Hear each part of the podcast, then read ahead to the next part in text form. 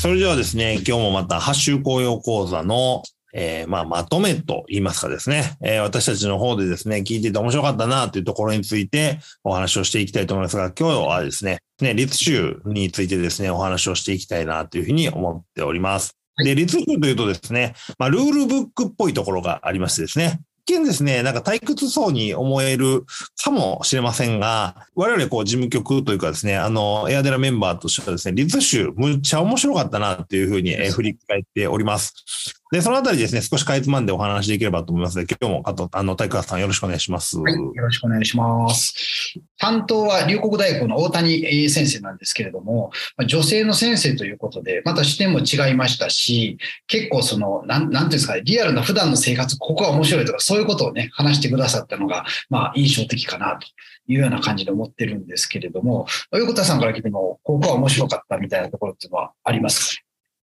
そうですね。なんかあの、めっちゃ普通のこと言ってんなみたいなことが、あの、なんか水を飲むときは、ちゃんとこしてから飲みなさいみたいな、すごい、そらそうやろみたいなことまで書かなあかんっていうのが、まずあったり。で、これって、その、実際泥水飲んで病気になって、まあ、要あの、腹壊したりとか、あの、苦しんだりで、結局苦しんだりしてると、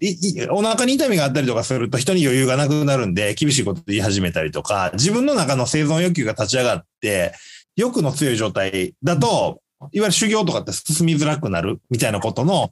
当たり前なんだけども、人間がこう、どういう性質なもんだから、それをすると、自分たちが本当にやりたいところの目的に近づかんから、やったらあかんねみたいな風になることがかなり生活レベルにおいて明文化されてんな、みたいなところに結構面白みを感じましたね。本当なんかそういうルールというのが、基本的には問題が起こってからルールが作られていくと。つまりその、最初何もないところをお釈迦さんが、あの、ずっとですね、律をダーッと決めたわけではなくて、まあ、リアルにその時の仏教教団で起こった問題が、だから全部ルール規則になって残ってる。それが結構面白いなと思うんですよね。ほんとほんと。だから、ルールができた背景に多分ドラマがあったんやろうなって思うとですね、その一個一個の背景にあるドラマに、まあいろんなクレームがあったりとか、こう、民衆からですね、そんなんおかしいんちゃうかとか 言われたりとかじゃ、せやな、みたいな。ほんなちょっともう、わざわざ言葉にせなあかんのもしょうもないけど、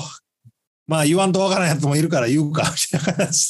そう。そういうので言うと、なんか、あの、坊さんは、あの、スキップするなとか、なんかご飯食べてくちゃくちゃ言わせるなとか、そういうことも書いてあって、これは、あの、そんなもんルールにするかと思うんだけれども、まあ若い奴らがなんかもう、好き放題やってて、お前らちゃんとしろみたいな、先輩が怒ったみたいな、すごいそういうのがなんか目に浮かびますよね。いわゆる学校の生徒会規則みたいなものとか、あるじゃないですか。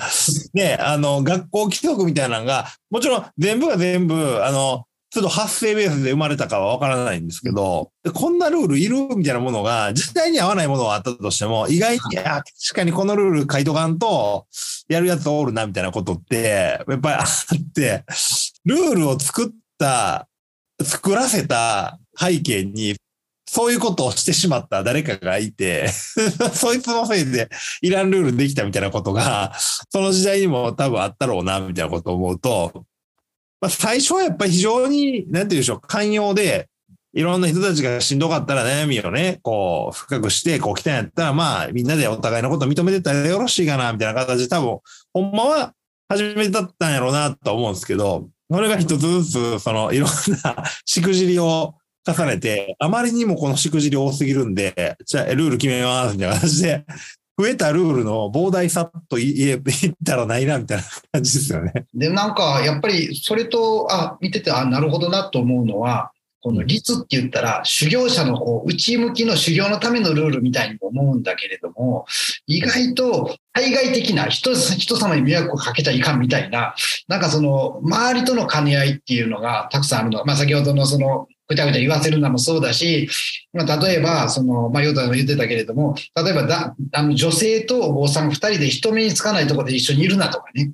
まあ今でもね、社会であのスキャンダルとか、学校の先生スキャンダルいろいろあるけれども、まあそういうことを、まああの、やっぱり昔もそう、傍から見たらどうなるかと、襟を正さないといかんというか、そういうなんか社会の中で、まあちゃんとこう仏教教団というのは成り立たないといけないんだ、みたいな、なんかそういうリアルなものを感じますよね。面白いなと思うんですけど。ああ、そうそう。本当に。それ大谷先生が多分教えてくれたね、事例だったと思うんですけど、まさにあの、夜、まあ、人目のつかないところで二人がいたみたいな話って、今のこの、なんか、何ですか、えー、スクープというかね、しょうもないんですけど、みんな注目するっていうことは多分昔から性質が一緒で、うん、やっぱりこの、なんかあの人ら、なんか悪いことしてたんちゃうんですか？みたいな形で噂になっちゃう。で、噂になっちゃうと、なんかそんなろくなことしてない、してる、ろくなこと、ろくでもないことか、ろくでもないことを、なんかしてるような人たちに、なんか寄付してんのって、なんか馬鹿らしくない？みたいな話になってきたりすると、まあ日常の、まあいわゆるこうオフステに関わってくるっていうところを考えると、教団運営的に、あの、経済、経営的にですね、あの、その行動は許せないな、みたいなことって、まあ、出てきてたりしたんやろうなとか思うと、すごい経営というか、教団運営って大変やな、みたいな思ったりしますよね。実際なんかお釈迦さんのなんかこう、むしろこう、今の経営者としてのないみたいなのは結構ある。まあまあ悩まれたかどうか知らないですけど、問題は山積だったんだろうなというのは思いましたね、あれとね。うん、そうそう。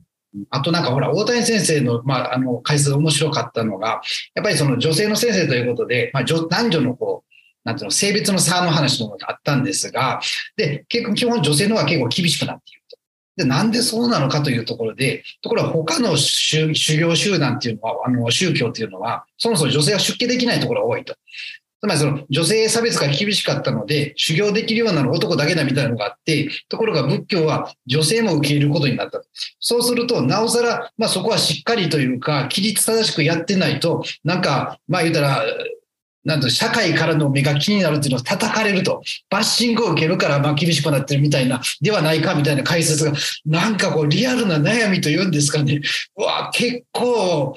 な、なんつうんですかね、大変だったんだなっていうのがね、そういうのを、やっぱりいつの時代も問題があり、その中でどう向き合っていくかみたいなのあるよなっていうのは感じさせられましたね、ああいうのね。そうですね。だから、今も、結局この現代社会においても、なんかこうちょっと、ほら、やっぱりあいつそういうことしたやん、みたいな風に思われる可能性があるといけないから、厳しく言わざるを得ないみたいな、なんかこう、全然違う話にこう聞こえるかもしれませんが、わりかし、その、何ですか、厳しいおばあちゃんのところで、その、何でしょう。む、娘、娘というか、嫁に入ったおかんが、こう、子供にむちゃくちゃ厳しいみたいなことってあると思うんですよ。はい、で、なんでか言うたら、この、お、お、おばあちゃんが、あんたが育てたんこんこんな子やからみたいな感じで、こう、すごい言われるから、そこでめっちゃ厳しになっちゃうみたいな。その、何ですか、このお母さんがそうやって言われたないからめっちゃ厳しになっちゃうっていうのって、一つのその、なんていうかな、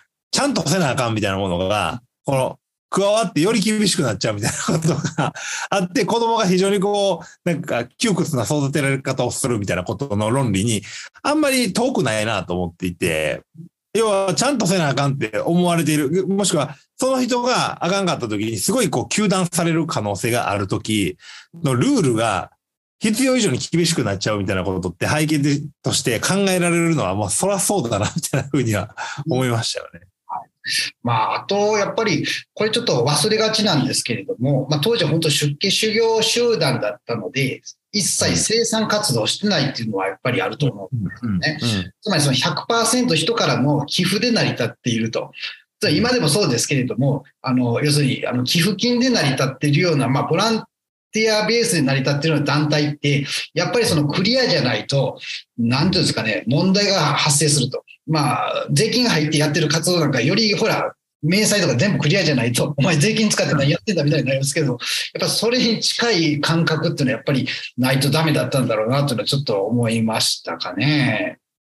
まあ普通ですよね、だからね。すごく普通。うん、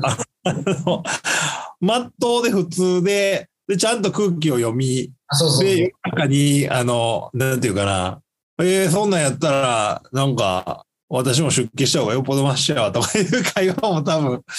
行われて、ええよね、あの人はなんか寄付で食わ飯食わしてもらっててみたいな風に、思わせてしまわないようにするというか。そういうことでそういう意味ではやっぱり戒律が厳しく、きちっとしている人たちに、まあ、いわゆるこう、聖、聖なる暮らしをね、している人たちだからこそ、我々はその人たちに対して、まあ、あの、供物をこう提供するということに、なんかありがたみがあるというか、ああいう人たちをこう、私たちの、まあ、いわゆる日々の施しによって、彼らが修行に没頭できることをサポートできるってありがたいことだね、なんて、こう思わせるまでの、キリッとした団体にしとかなかったら、そういうことですね。ね、そう、そう言われで言うと、まあ、その、なんて言いますかね、あの、悟った人のいろんな言い方があるんですけど、まあ、あの、アラカンとかもそうなんですけど、大具っていう言い方があって、つまりその、あの、お布施をするに値するような人っていうような言い方があるんですよ。はいはいはいはい。聖者じゃないとダメなんですよね。あの、やっぱりその、とはいえ全員が悟ってるわけじゃないけれども、はいはいまあそれなりにやっぱりその、レベルを担保しとかないと、要するに崩壊してしまうと。要するにグダグダになってたら、ななんやねんあそこみたいになったら、もう終わりやっていうのがやっぱり、まああるんでしょうね。それはね、っていうのは。だから今のお寺への寄付とかでも多分やっぱりすごい、あの、やっぱ活動されてる方々には、やっぱりお金、やっぱりちゃんと寄付しようかなみたいなふうに思って支払ったことに対して、やっぱあの人たちがやっぱ生きてくれてはんのこういうことやからみたいな。あとなんか地域の活動とか社会活動とかで、すごいこういろんな、あの、クラウドファンディングも含めた寄付を集めてる方々もいらっしゃって、やっぱりその人たちの普段の活動とか、つつましさとか、別に贅沢してるわけじゃなくて、ひたすら本当に世の中のその課題を一つ解決するためにめっちゃ頑張ってんねんなっていうことに、まあ再度、あの、寄付しようっていう気持ちが高まったりみたいなことって多分そういうところから多分起こってますよね。思いますね。いや、なんか、今の話伺ってると本当になんつうんですか。まあ、今現在どうあるべきかっていうことにもつながってくるというのが結構 考えさせられますよね。まあ別にこれは仏教だけじゃなくても何かしら活動するということに対してはやっぱりどうあるべきかっていうのは、ね、本当に、ね、考えさせられるなと思いましたね。そうですね。だから2050、いや、2500年前ですか。2500年ぐらい前にも同じようなことが起こっていて、同じような人の妬み、その意味もあって、で、ある意味では聖者に対しての尊敬があって、でそこを、まあ、ちゃんとつぶさにこう、多分感じているからこその多分率が出来上がっていて、で、その、ある意味ではその率を作った人の視座から見ると、やってはいけなかったことというのが明確に多分書かれているって考えると、一つ一つのやっぱり、そこまで言わなあかんのっていうところは、ある意味そこまでの人までを受け入れて、修行の、まあ、いわゆる教団のサンガとして受け入れてたんやろうなというふうに思いますし、サンガのね、いわゆるその、一人のこう、出家者として受け入れてたんやろうし、そこまで受け入れてたからこそ、そこまで明文化しないと、え、ルールに書いてなかったからやっていいのかと思いましたみたいな、アホかみたいな、考えたらわかるやろみたいな話が、そうか、言ってなかったからか、じゃあ一文書き加えて OK みたいな形になっていくやろうなと思いますね。そういうことで言うと、あの、お釈迦様のことだからっていうので、まあ、神聖視するのはまあいいんですけれども、その、今みたいなルールがあって、現実的にどうされていたかみたいなのが、まあ、ついついその考えないじゃないですか。理想化するじゃないですかね。お釈迦様ってもうすごいから、実力で全て解決みたいな。でも、リアルの現実の話を見ると、ちゃんとそれ経典とか、あの、こういった律とかを見ても、でもやっぱりとその当時の横田が言ったような社会の妬みがあったり、その意味があったり、でも聖者があって修行があってというような、その中でどうやっていくかという現実問題に取り組んでたのがお釈迦様で、相当真っ当にされていたんだっていうのをですね、そこをやっぱりなんか改めてちょっと知った方がいいんじゃないのかなと思いますね、なんていうのか。会社とかも最近世の中って、一つはその、利益事業だけというよりは、どちらかというと社会的な影響とかっていうのはすごく大事にされていたり、社会事業をやってる方々も利益を上げなきゃいけない、じゃないと持続可能ではないというふうにはなってきていて、いわゆるこの事業体自体が社会性を持ちつつ、利益性を持ちつつっていうことの両方のバランスを取り始めているのは事実なんですけど、一方でやっぱりその社会性を保つためのその、応援される、その組織であるっていうことを考える上で、ある意味、この率っていうものを学び直すと、なんかあの、あ、応援される組織であり続けるためのノウハウっていうのが、実は2500年前から実はあるよ、みたいなふうに思うと、結構、まあもちろんそれだけじゃないですけどね、あの、実際に体を守るためとか、あの、自分たちのこの生活の規律を守るためだけに出来上がってる率は何ぼでもあるので、あれなんですけど、それよりももう、周りの目線、評判のリスクみたいなことを考えた時の、あの、率の見方っていうのは非常にこう、面白い、あの、学び方があるんちゃうかなと思いますね。ですね。ということで、いろいろとですね、こう学ぶ、学ぶ、あの、面白さがある実習ということですけれども、えー、横田さんからも何か最後にまとめていますかね、ありましたらお願いしたいですそうですね。あの、まあ、いろいろと事例がたくさんある、えー、講義になっていてですね。なんか、で、その、やっぱり背景に何があったのかっていうことを学ぶとですね、あの、全然こう退屈なものではなく、社会生活に根ざした学びとしてですね、率が成り立ってきたことを多分学べると思うので、まず非常にこう、何でしょう、もともとからのイメージを一番覆される、まあ、宗派の一つではあるのかなと思うので、ぜひ、あの、ご興味を持って、あの、ご覧いただけると、特にあの、非常にこう、現代的な話と結びつけて大谷先生もお話しいただけるのが得意な方なので、お話も非常に退屈せずにお聞きいただけると思うので、ぜひご覧いただければと思います。まあ、あの、やっぱりその仏教を学んでる人って、ついやっぱり哲学的なことが思想的なこと理想的なことをつい求めてしまうわけですけれども、でも具体的に、まあ、生身の人間、まあ、我々みんな生身の人間なわけですから、がどう生きていくかとか、もうちょっとこう、まあまあ、泥臭い感じでどうやるのかみたいなことをやっぱり考えるのには、やっぱりその、その当時の率、どういう生活をして、どういう感じで取り組んでいたのかっていうことを知るっていうのは、まあ本当に、まあその、まあ意識が天井にあるのがちゃんとこう地べたに戻ってくるっていうんですかね。リアルに進んでいけるっていうためにも、すごく学ぶ値があるんじゃないのかなというふうに思いました。